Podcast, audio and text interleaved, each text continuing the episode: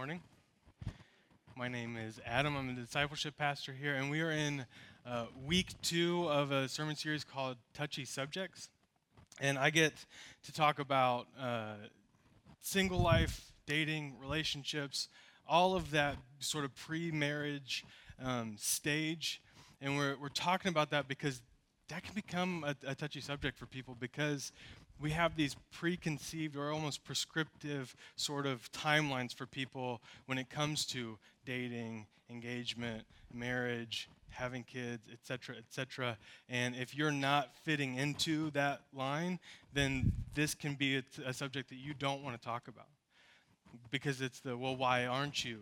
Dating anybody? Why aren't you engaged yet? You've been engaged for a little too long now, don't you think? That was a pretty quick engagement, don't you think? And so we want to talk about today getting back to um, the basics of, of relationships and what it means to pursue a godly life that could end in marriage, that could end in having all of that, but starting at the beginning. And one of the realizations that I had coming into this is I am not an expert in dating. It shouldn't be hard for you to believe, you know, but I, I I've been married for going on nine years now. Uh, the beginning of my relationship with Emily was awkward to say the least. I, I remember uh, the day that she walked down the aisle, July 17th, 2010. She comes into the chapel.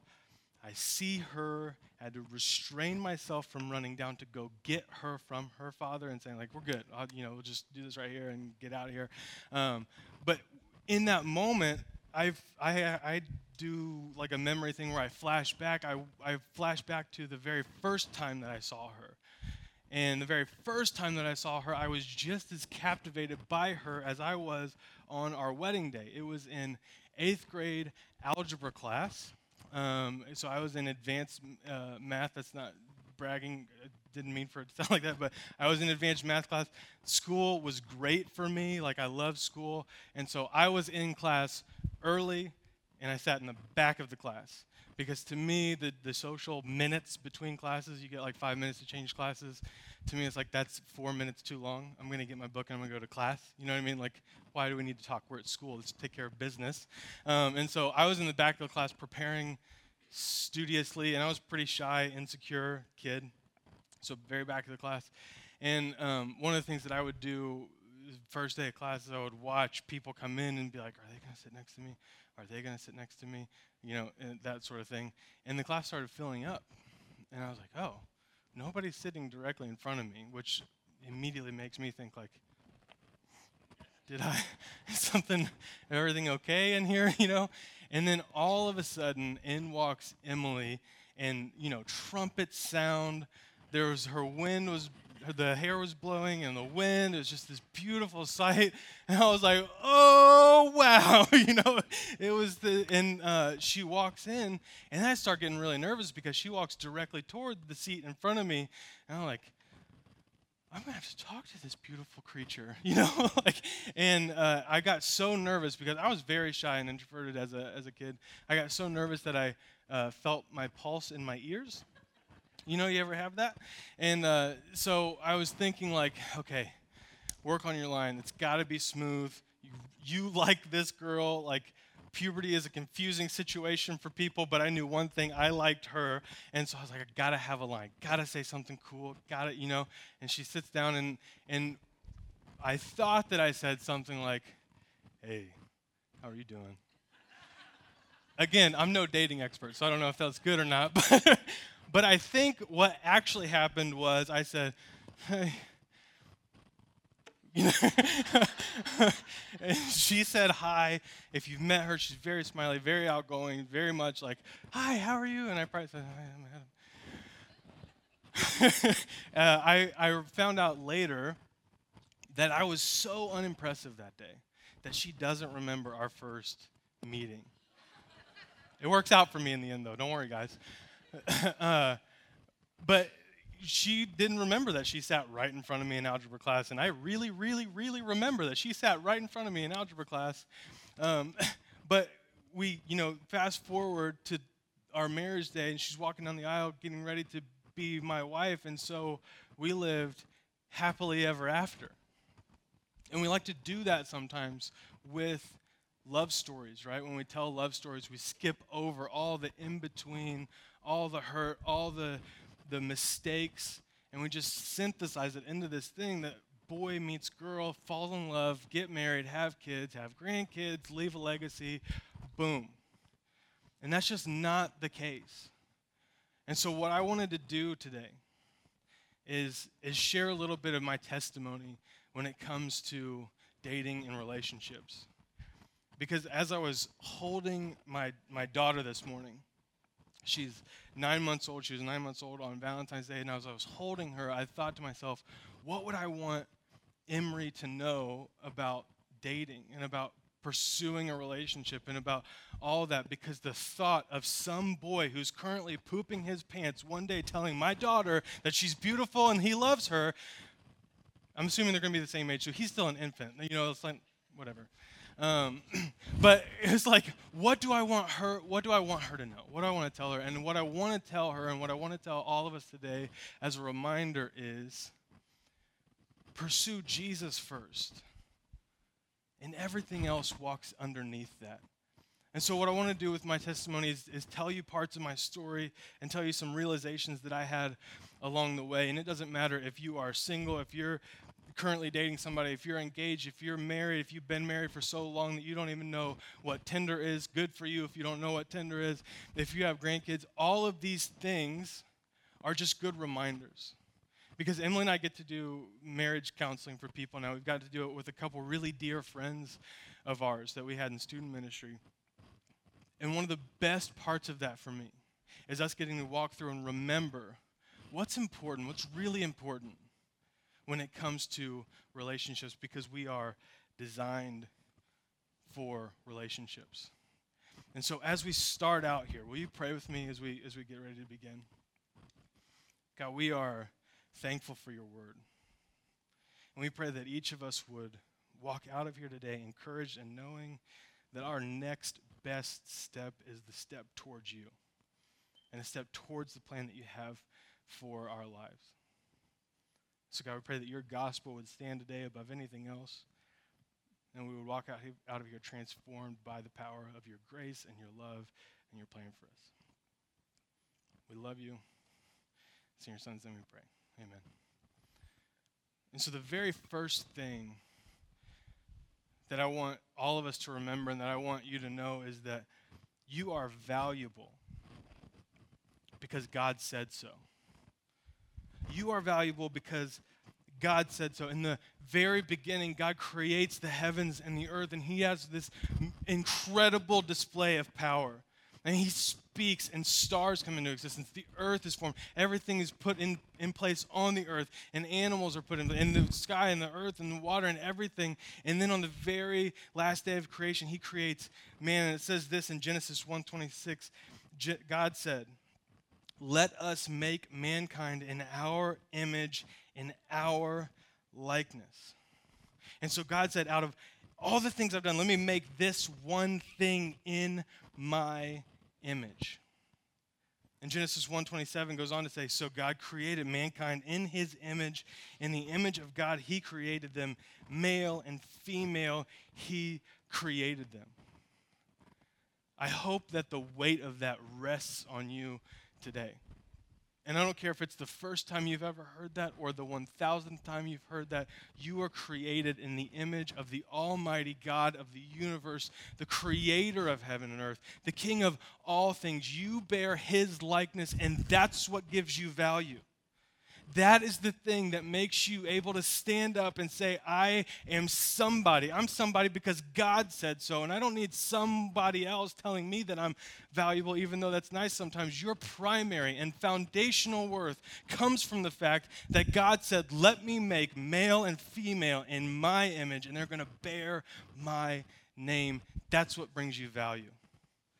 And so often in our world today, we get our value from the person standing next to us, or the relationship we're in, or the job that we have, or anything else.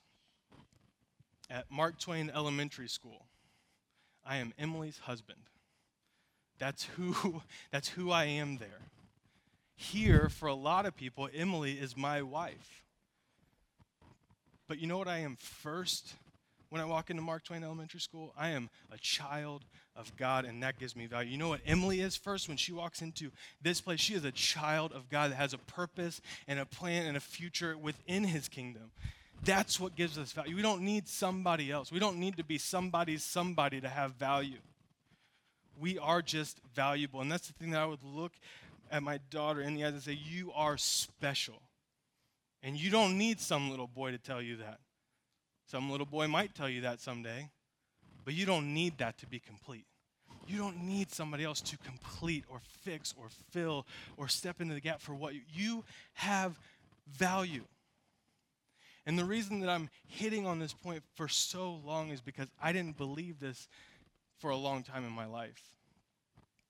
Coming out of middle school, where I was the shy, insecure kid, I was sitting in that elementary, in that middle school class with oversized glasses. Before that was a cool or trendy thing that were broken from me riding my bike into a tree. I'm sure you've heard that story. If you haven't, you can stop me afterwards, I'll tell you. I told you the end of the story. I rode my bike into a tree, my glasses broke. And so I had a lot of insecurity that I had to work through. I had a lot of like, man, if I could just have, if I could get the girl, then I'd be somebody. And I, you know, I grew up and I grew into my weight a little bit, and so I wasn't chubby anymore in high school, and so girls started to like me, and I liked girls, and so I would want to date the prettiest girl. I want to go after the girl, and that was the thing that became an identity piece for me. I, I wanted to say, "This is my this is my girlfriend. Look how cool I am now." And that is just a tireless and empty thing to find purpose in. You are valuable because God said so. Period. Full stop. There's this right person myth that Andy Stanley talks about in his book, uh, The New Rules for Love, Sex, and Dating. And the right person myth is this that there's a right person out there. And once you find that right person, everything will be all right. Andy Stanley explains it this way The myth isn't that there's a right person for you out there somewhere. There may very well be. The myth is that once you find that right person, everything will be all right. I believe that I've found my right person. I 100% believe that I have found the person I'm supposed to spend the rest of my life with in Emily. And I wish that I could stand up here and tell you that because we have a God honoring marriage and um, we come to church every week and we worship together and we study scripture and all those things that we never ever fight. But I can't remember which way to put the toilet paper on the roll, and so sometimes that creates some strife in our house. Up or down, I don't know. I just get it off there, you know? I'm not thinking. Anyways, everything isn't all right because we're together. We're headed in a direction. And so we can work everything out as we're going. But she doesn't complete me. I love her. She's the most important person in my life, but she's not the most important thing in my life. Jesus is the most important thing in my life. And Jesus is the most important thing in her life. And as we're going and as we're pursuing, we can work things out. And I keep telling her that she has to to die before me because I don't know what I'll do without her. But I say that in jest because there's a reality, there's a painful reality that sometimes your right person goes before you and you have to carry on without them with just their memories. And if they were the most important thing in your life, your life is over. But if I die first, there's kingdom work for her to carry on in. There is Jesus' business for her to carry on with, and there's work to be done, and there's ministry to be done, and there's people for her to care for who are in a similar situation. If she dies before me, I have to carry on. I have to. Single does not mean incomplete. Single just means you carry on and you keep going forward because we are designed to pursue Jesus. And there might be somebody that walks with you in that. The next thing that I would tell my kids, Cohen and, and Emery, is ask, ask why. Because why will shape how. Why is it that you want to date someone? Why is it that you want to be married someday? Why is it that you want to have a relationship? Why is that? Because the answer to that question shapes how you pursue getting that person. And how you pursue getting that person could lead you to a healthy relationship or a very unhealthy relationship. And I have experienced both. When I was dating just to get the girl, any girl that I saw that I thought was worthy of admiration from my friends was suitable. And so I ended up in bad relationships and I made mistakes and I hurt people's feelings and my feelings were hurt. In December of 2007, I found myself going very, very part time to Sinclair Community College barely keeping enough college credits to stay on my parents' health insurance because that was the reality back then that if you weren't a full time student, you had to get your own health insurance. And so I was pretty worried about that. And on December 31st, my sister said, Hey, why don't you join me in doing a Daniel fast? And I said, What's that? And she said, Basically, you eat fruits and vegetables and you, and you pray you know, for some period of time heading into the new year. And I'm, you know, up enough for a challenge that I was like, yeah, I could do that. And so I started the Daniel fast. And in those days of prayer and fasting and taking out all the delicious food that I like in my life and using that time to pray and seek guidance and try to get direction from God, I realized I'm not headed in the right direction because Sinclair Community College, as great of a school as it is, it's not going to prepare me for ministry, which is what I felt was the call of my life since I was 16 years old and I was about to bail on that calling. And so I ended up taking a, a visit to Asbury um, College at the time. I went down there. I was there from 2 a.m. to 5 a.m., fell in love with the school. Suffice it to say, it wasn't the classes that I loved about the school. Um, it was the community there, the people there. But I went to, I, I ended up just putting in my application, going to Asbury. Around the same time, as luck would have it, as providence would have it, Emily was getting out of a long term, tough relationship. And in January of 2008, she started the year praying and seeking guidance for what her future would hold. And she was at a school called Asbury College.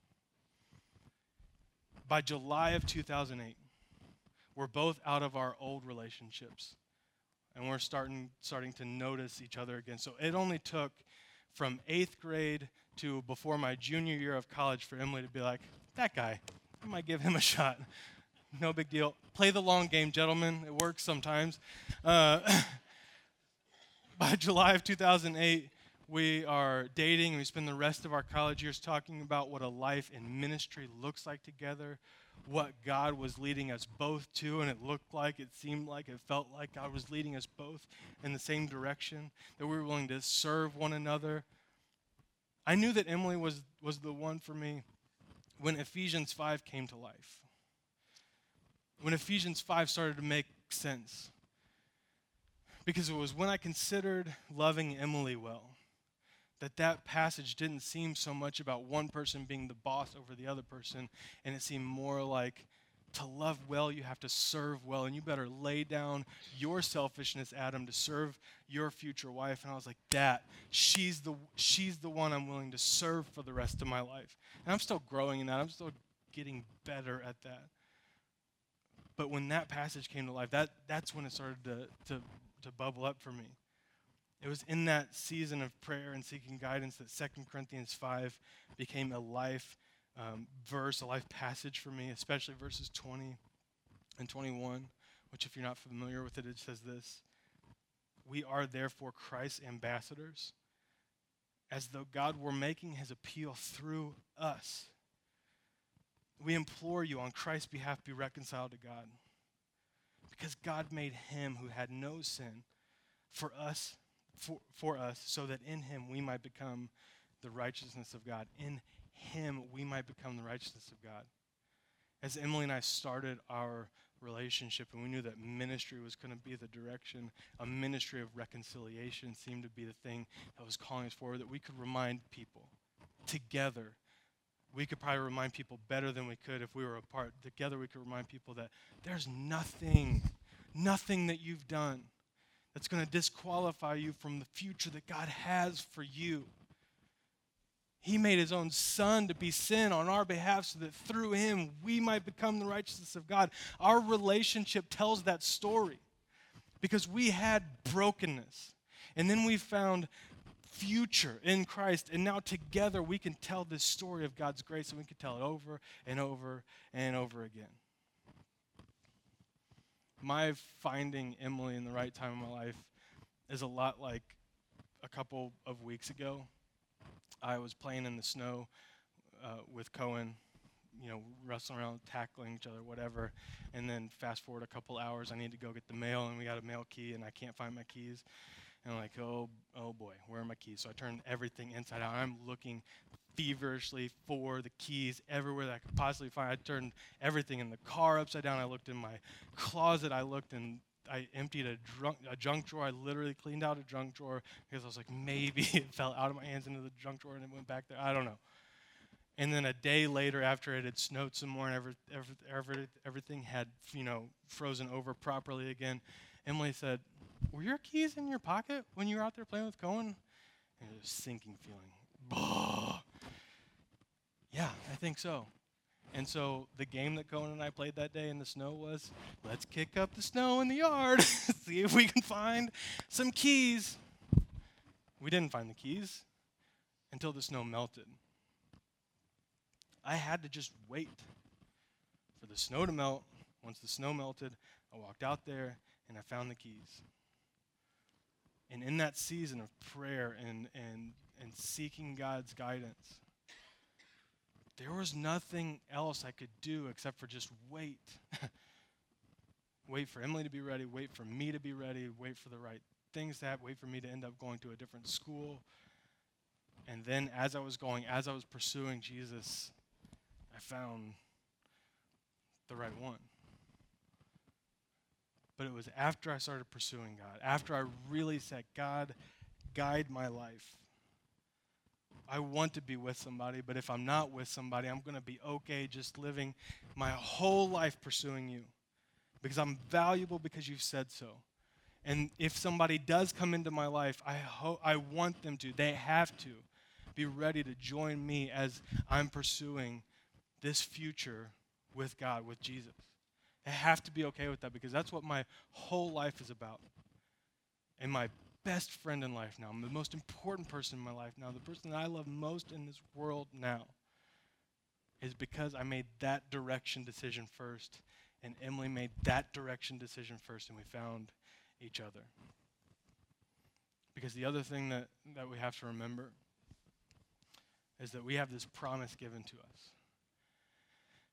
Jesus brings a full life. Jesus brings a full life. And so if you're in a relationship today and it feels less than full, not tough, not tough. Every relationship is difficult.